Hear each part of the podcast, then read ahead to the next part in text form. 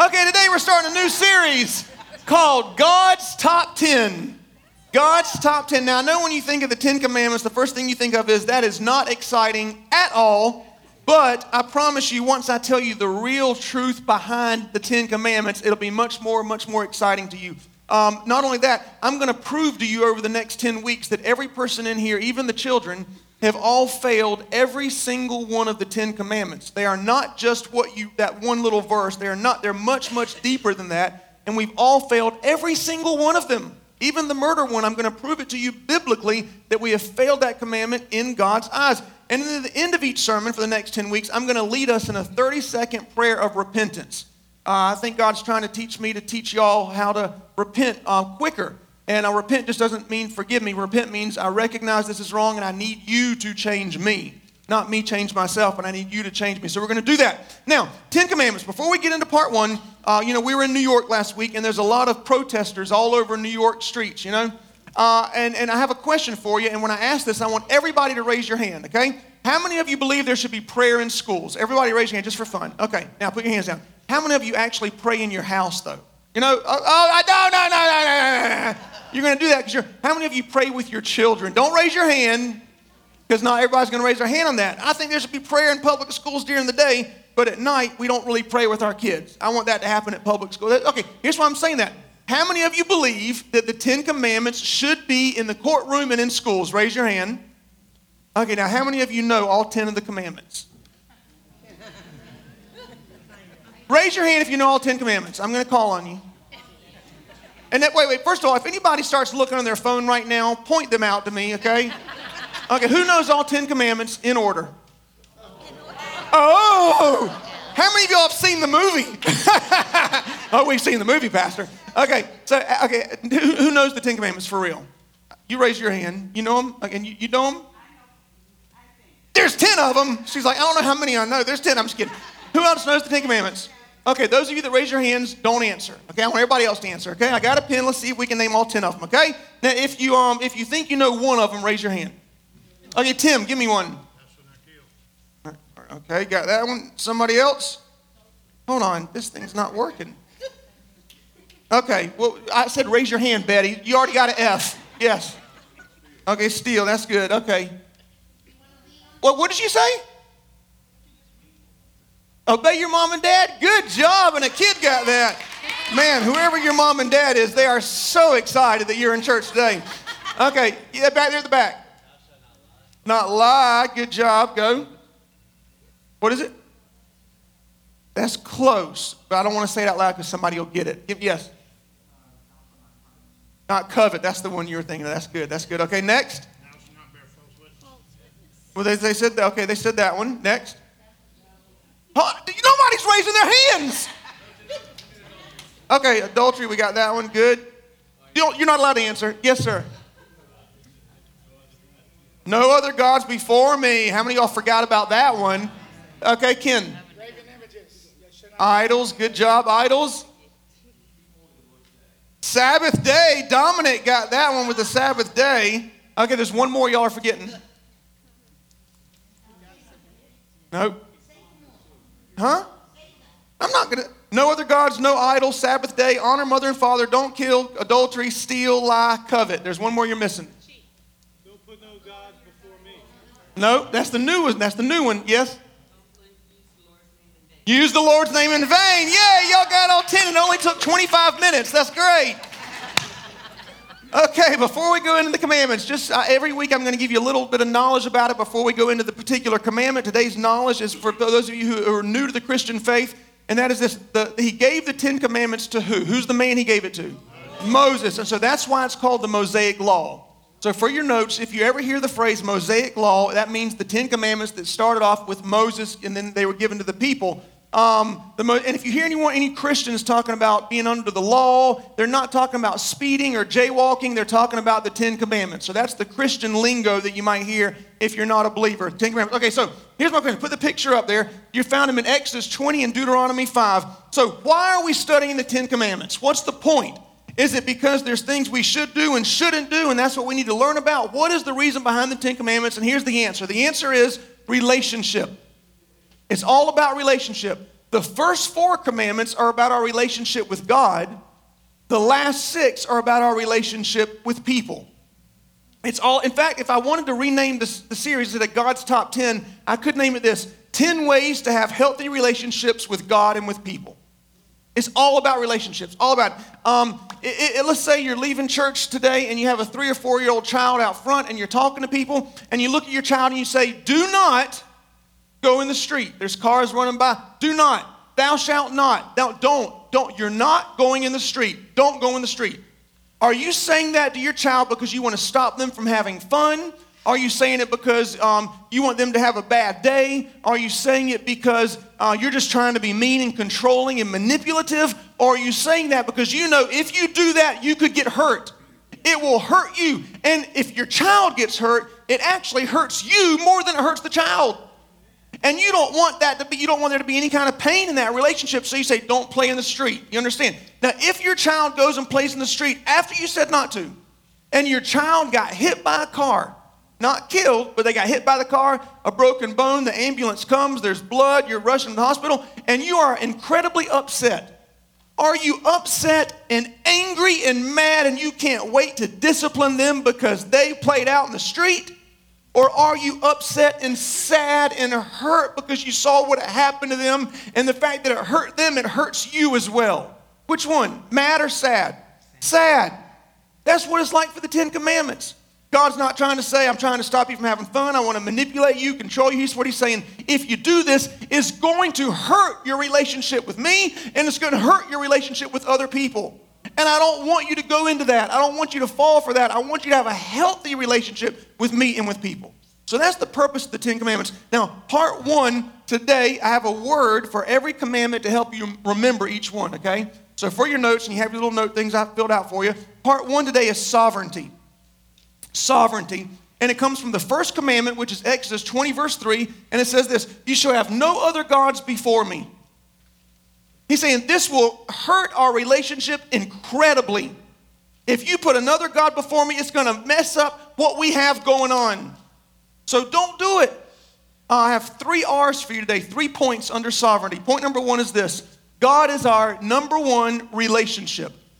He is our number one relationship. Let me ask you a question using the whole Bible to answer, not just the Ten Commandments, but using the whole Bible, what is the top two greatest commandments in the entire Bible? Nobody raised their hand again. I'm just kidding. No, y'all did good. Okay. So Jesus even told us, Mark 20, 30, love the Lord your God with all your heart, all your soul, all your mind, and your strength. The second is to love your neighbor as yourself. There is no commandment greater than this, right? Love God, love people. Everybody say, love God, love, love people. Y'all, y'all like, love God, uh, love people. Okay, so these are the two greatest commandments. Here's my question How do we do this? How? If, if, if someone told me you need to really love your wife, does that mean I, need to see her once a month? once a year? Does it mean I need to I need to help her if she's hurting? What does that mean? Okay, what does it mean? Love the God and love people. How do we do that? Here's how the Ten Commandments. It's easy. The Ten Commandments show us how to love God, how to love people. And people, a lot of Christians will say this, and it bothers me when they say this, but they say this we're not under the law anymore, we're under grace. Okay, they don't even know what that means. Here's what that means you don't need the law to get God. You don't need the law to go to heaven. You don't need to obey the Ten Commandments for God to love you unconditionally. We're under grace. We're under Jesus. We're under the new blood. Okay, but grace empowers us to obey what God asks us to do so that our relationship with Him is solid. Grace is the strength we get to obey the Ten Commandments. It's not, I do the Ten Commandments and then God loves me. He loves you unconditionally. But we need the Ten Commandments to learn how do I love God? How do I love people? Isn't that so cool? It, it, it, okay, it's cool to me. Anyway, so, um, okay, so listen. The only reason that God created Adam and Eve, the only reason, everybody say only. That means no other, here's the only reason was this to have a relationship. That is it. He created the angels to serve him. He created the sun, the moon, stars, but he wanted a relationship with somebody who wanted a relationship with him, so he created a being that had a free will. And that's all he wanted. Now, listen, the only reason you're alive, the only reason that you have breath, the only reason that you are uh, here today, the only reason God allowed you to be born on this planet is because He wants a relationship with you. He wants it so bad that when y'all's relationship was broken through sin, He gave away His child so that you could be His child. He redeemed you with His own child. He bought you back. You were a slave to sin, but He paid a price because He wanted so bad to be in a relationship with you. He gave the only thing He had one of away. That's how much he wants to be the number one relationship in your life. Uh, when, when, the, when, the, when the Ten Commandments started, you know, verse, the first commandment is, you know, don't put any gods before me. There's a sentence before that that's very powerful. Exodus 20, uh, verse 2 through 3. He said this I am the Lord your God. In other words, we have a relationship. Moses, you tell all the people, I am your God. We're in relationship. Here's the next thing he said I brought you out of Egypt, out of bondage and slavery. I paid a price. I did something. I used my power and my strength and my might to bring you to a place where you and I could be in a relationship. So listen closely. Don't have any other gods before me. I paid a price for you. I want to be in a relationship with you. If you do this, it's going to hurt our relationship, not help it. It's going to hurt it. It's going so don't put anything else before me. Um, I don't know if y'all know this about me, but I like to joke around a lot. I like to joke around like way too much, like just way too much, far unhealthy. But anyway, um, when me and Mark became really, really close friends, this was maybe two, three years ago, he came to me one day and he said, John Paul, uh, you know, me and you like to joke around a lot. There's one thing you're never allowed to joke around with me about in public. Now, I honestly forgot what that one thing was, so I'm sure that if I do it, he'll remind me. But either way, I'm sure he'll remember if I ever do it. But here's what he was saying He was saying, John Paul, I love our relationship. I'm glad we're friends. But if you do this, it's going to hurt me.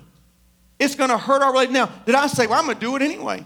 You say this hurts you? You say you don't like this? I think it's funny. I'm going to joke around about it forever. What would that do to our relationship? Is it okay if your spouse tells you, this hurts me?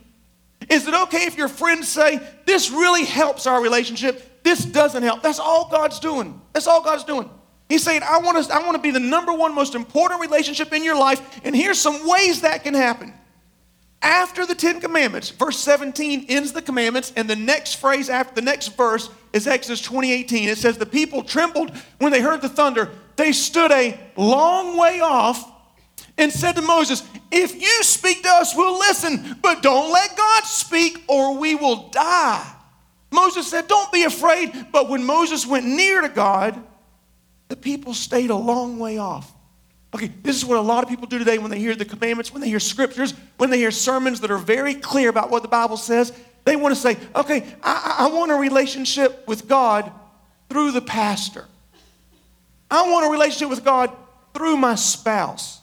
My wife, she's much more spiritual than me, so I'm just going to bring home the bacon and she's going to tell me what God wants us to do with it. Or my husband, you know, he's always very strong. He says he's the head of the household, so I just take care of the kids and I do that. And, and, but he tells us what God wants for our family. No, no, no, no, no. God needs to be the number one relationship in your life. Your relationship doesn't have to look like mine with God or your spouse's with God or your parents with God. I was just telling a friend of mine this past week, um, he, he, said, you know, Bible college, it's a lot of um, teaching, just, you know, a lot of uh, professors giving lectures. And I said, yeah, that's what, that's what college is like. And, um, I, and he said, well, that's not really for me. That's okay. Some people, they like to go outside and, and go camping and, and go to the beach and they spend time with God, with nature. That's fine. Some people like to do devotion. Some people like to read the Bible. Some people like to listen to sermons. That's fine. Your relationship doesn't have to look like my relationship with God, but your relationship with God does need to be number one. Here's what the people were saying. They were saying this. Um, Moses, um, Moses wanted to. Moses wanted a relationship with God. The people wanted a relationship with God through somebody else, through Moses. Here's an important point. I determine the depth of my relationship with God, not my pastor, not my spouse, not my parents. They were saying this. They were saying, let's let the pastor meet with God all week long and then we're going to come to church and hear what God has to say to us. That's fun. You know why we do this? You know why we don't meet with God a lot? Here's why. They said, uh, if we do, we will die. Your flesh always dies in the presence of God. There are people who don't want to hear a sermon because they're scared it's going to hurt their flesh. It's okay if it hurts your flesh. That's a good thing. That's a good thing. Uh, there are people they don't worship because their prideful flesh may die. Well, if I lift my hands, what are people going to think about me around me? They're watching me. Your pride's going to die if you lift your hands. I don't want my pride to die. I'm going to leave my hands down. There are people that don't give in the offering because they don't want to put God first. If I, if I honor God with my tithe, that means He's in charge of my finances. I like to stay in charge of my finances. So they don't want to put God first in that area. Psalms 103 7 says, God made His ways known to Moses, but His acts to the Israelites. Here's what that means. Um, God, the Israelites knew the Ten Commandments and what was right and what was wrong. Moses knew why God wrote the Ten Commandments. The Israelites saw the 10 plagues and they saw the, the Red Sea part and they saw what God did. Moses knew why God did it. The Israelites, they knew the power of God. Moses knew the heart of God. And until you decide that God's going to be the number one relationship in your life, you'll never know the heart the reason, the motives, the why. You'll think it's just a commandment. This is right. This is wrong. This is what we got to do. But when you get in the presence of God, you realize that He loves you so much that when you hurt, He hurts worse because He loves you more than you love you. And so we always put people before God the pastor, the spouse, the friend. God should always be the number one relationship in your life. Number two, God is our refuge, our number one refuge. Number one. Everybody say number one. A refuge is an elevated fortress, a high place, a rock, or a habitation. A wrong refuge is a God before you. So here's my question Where do you run to first when you feel insecure? Where do you run to first when you have some jealousy issues? What do you do first when you're hurting emotionally? Where's the first place you go whenever you have physical pain? Because if any of those answers are not God, then that is a God before you. Um, whenever he said, You shall have no other gods before me, it sounds like he's saying, You can have other gods, just not before me. I'm not going to get into prepositional phrases and conjunctions, but here's what it really means You shall have no other gods, period. That's actually what it means. Now, the word before, uh, that word is in the Bible 2,000 other times but it doesn't always translate in English to before. There's other words that that same word translates to, and I'm going to show them to you up here. You shall have no other gods beside me or in front of me or behind me. You shall have no other gods because of me. You shall have no other gods in my face. You shall have no other gods on the side of me, against me, other than me. I am sovereign. I am supreme ruler. I'm over everything. Don't you dare put another God in front of our relationship. Uh, why did God have to tell them this? Uh, why, why, why do I even have to preach this message? What is the, why, do I even, why do I even have to remind us that our number one refuge should be God? Here's why. Uh, God's people, the Israelites, you have to imagine they were in slavery for 430 years, okay? They're getting beaten and abused and working their fingers to the bones by people who are worshiping false gods.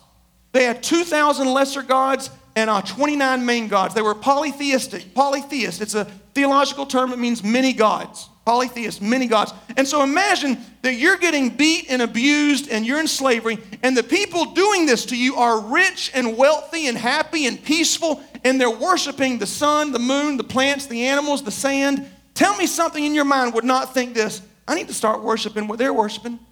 I need to start doing what they, I need to start worshiping the stars.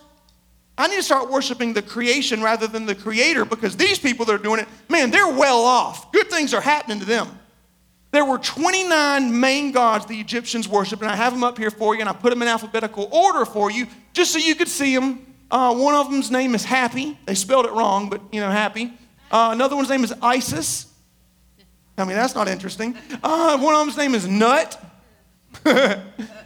He was the crazy one. And uh, another one, okay, so there's, there's a God. Okay, why am I saying this? Because Psalms 46 1 says this God is our refuge and strength, not just help, not just a present help, but a very present help in trouble. Here's my question What is your refuge? Now, because we're in church, everybody's going to say, God, God's my refuge. I just, I just love God. God's always God.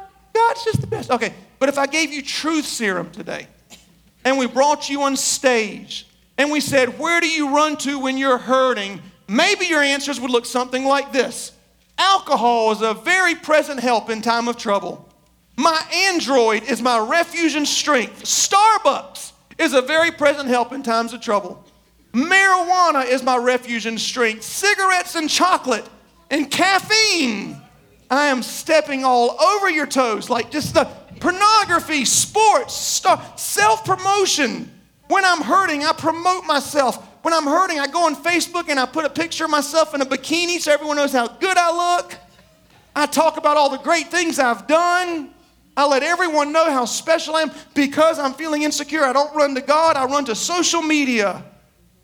Are any of these your gods? Don't answer that question at all, please. But could it be that these are some wrong refuges in our life? Any other refuge is us trying to find relief that God wants to give us first. Uh, 2 Chronicles 16 12 says, King Asa is probably pronounced Asa, but because I'm from Socastee, I say Asa. King Asa developed a severe disease in his feet. You would have thought it was somewhere else because of his name. Anyway, yet in his illness, he did not turn to the Lord for help, but to doctors, and he died two years later.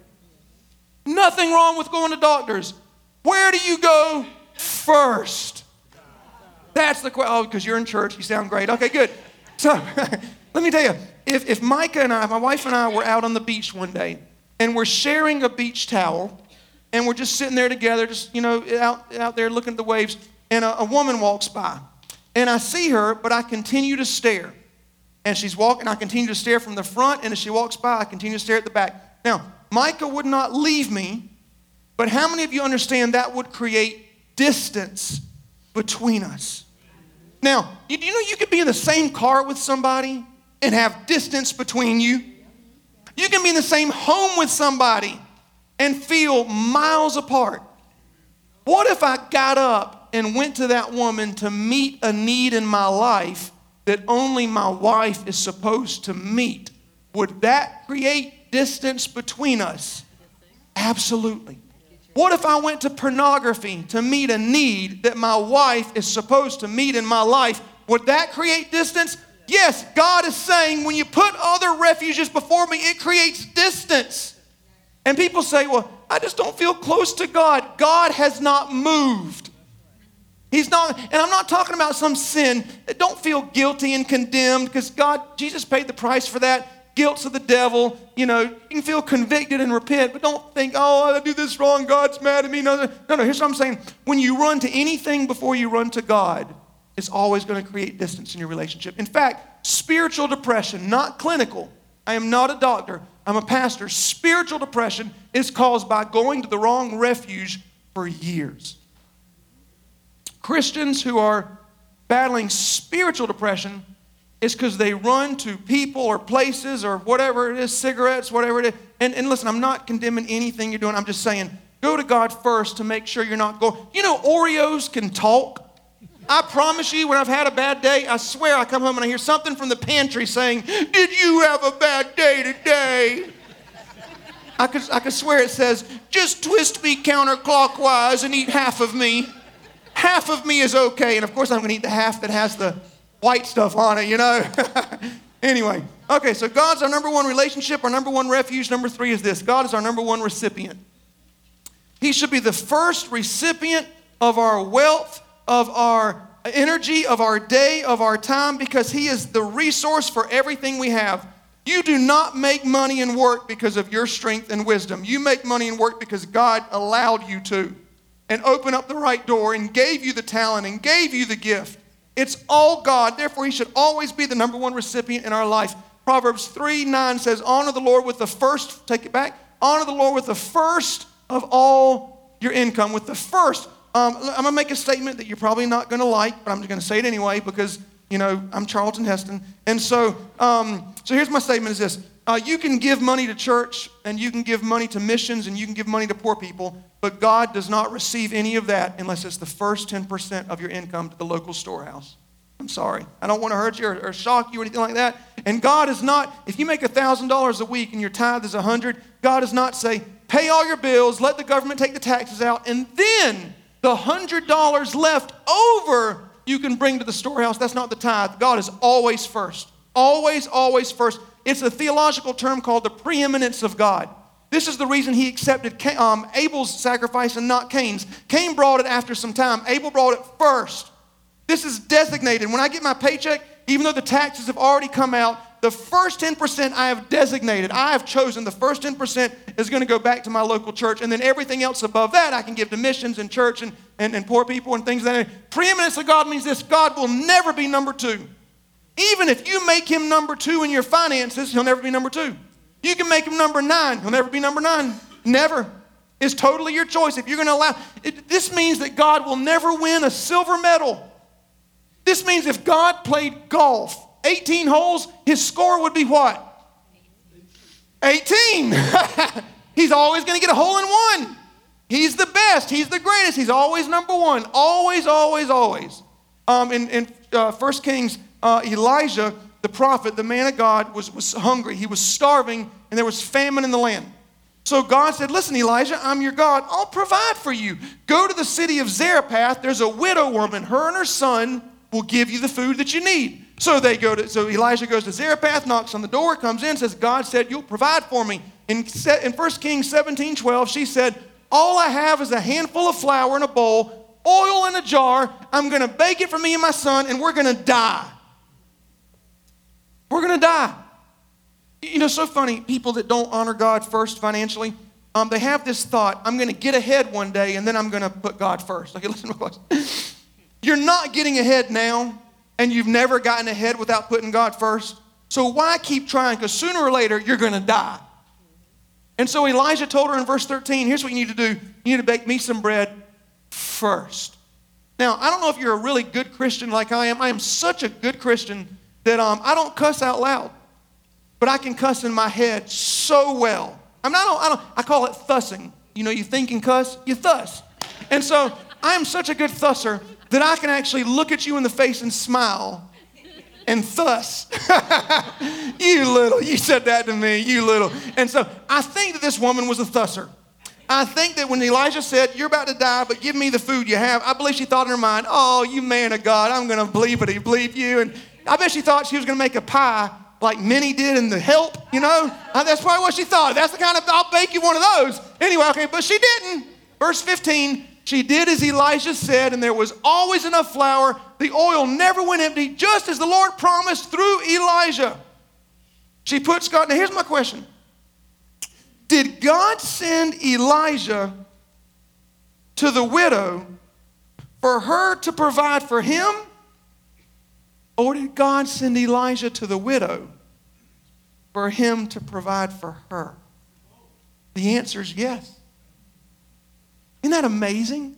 Put God first. Now, here's what I love about this, and, and this is a whole other sermon, but just a quick, quick little side point. The oil in the Old Testament represents the anointing, the anointing of the Holy Spirit. The greatest definition you will ever understand of the word anointing in the Bible is the empowerment to prosper through Jesus Christ. In other words, the empowerment to succeed not by your own strength or your own creativity or your own uh, wisdom or your own finances, uh, not by your own contacts in your phone, but the empowerment to prosper through what Jesus Christ is working in your life. Okay, listen real close. If you want to grow in the anointing, put God first. If you want Jesus Christ to empower you to success in your marriage, put God first. If you want Jesus Christ to empower you at school, I don't care if your mom and dad is not putting God first, you can put God first. I don't care if your spouse doesn't put God first. I don't care if you're, I don't, none of that matters. The question, are you putting God first? That's the question. Proverbs 3 6, in everything you do, put God first and you will succeed. Matthew 6 33, seek ye first the kingdom of God, all of his righteousness, and these things will be added unto you. I'm not talking to anyone next to you, I'm talking to you, period. Is God the number one relationship, refuge, and recipient in your life. Um, I want to close with some quick scriptures that just point out that God is number one. Deuteronomy 4:35, the Lord is God, there is no other besides him. Isaiah 45, 5, I am the Lord, there is no other, there is no God besides me. 2 Samuel 7:22, there is none like thee, neither is there any beside thee. Isaiah 43:10, I am the first, the last, and beside me there is no God. Psalms 18:31, is there any God like our God? Heck no. Is there any rock except our God? Heck no. Isaiah 37:16, O Lord, who is enthroned above the angels, you are God, you alone of all the kingdoms of the earth. You made heaven and earth. Psalms 121 2. Where does my help come from? My help comes from the Lord, the maker of heaven and earth. Psalms 86:10, for you are great, you do wondrous deeds, you alone are God. Isaiah 46:9, I am God, there is no one else. I am God, there is no one like me. Deuteronomy 4:39, take it to heart that the Lord is God in the heavens above and on the earth below, there is no other. Ephesians 4 6, one God, Father of all, who is sovereign above all, through all, and in you all. That's the southern scripture right there. In you all. James 2 19, there is one God. The demons even believe and they tremble with fear. Nehemiah 9 6, you alone are the Lord. You made the heaven of heavens with all their angels, the earth and all that's on it, the seas and all that's in them. You give life to all of them. The heavenly host even bowed down before for you. 1 Timothy 1:17 to the King eternal, immortal, invisible, the only wise God, be honor and glory forever and ever. Amen. How dare we put a God before him? How dare we do that? The success or failure of every single area of our life depends solely on whether or not we put God first. Every single area. I mean, I'll save you so many counseling bills I'll save you so much headache. When you have a problem, here's what you need to ask yourself Where am I put God at in this situation? Have I already prayed? Have I already run to the Word? Have I already sought Him for help? What, what, what, don't, please don't come to me first. I will ignore your call. I should have a, you know what I should do? I, you know how they have those texts where when someone texts you, it automatically comes back? Every time someone texts me, it should say, Have you seen God? have you gone to God first? God should be number one. Amen.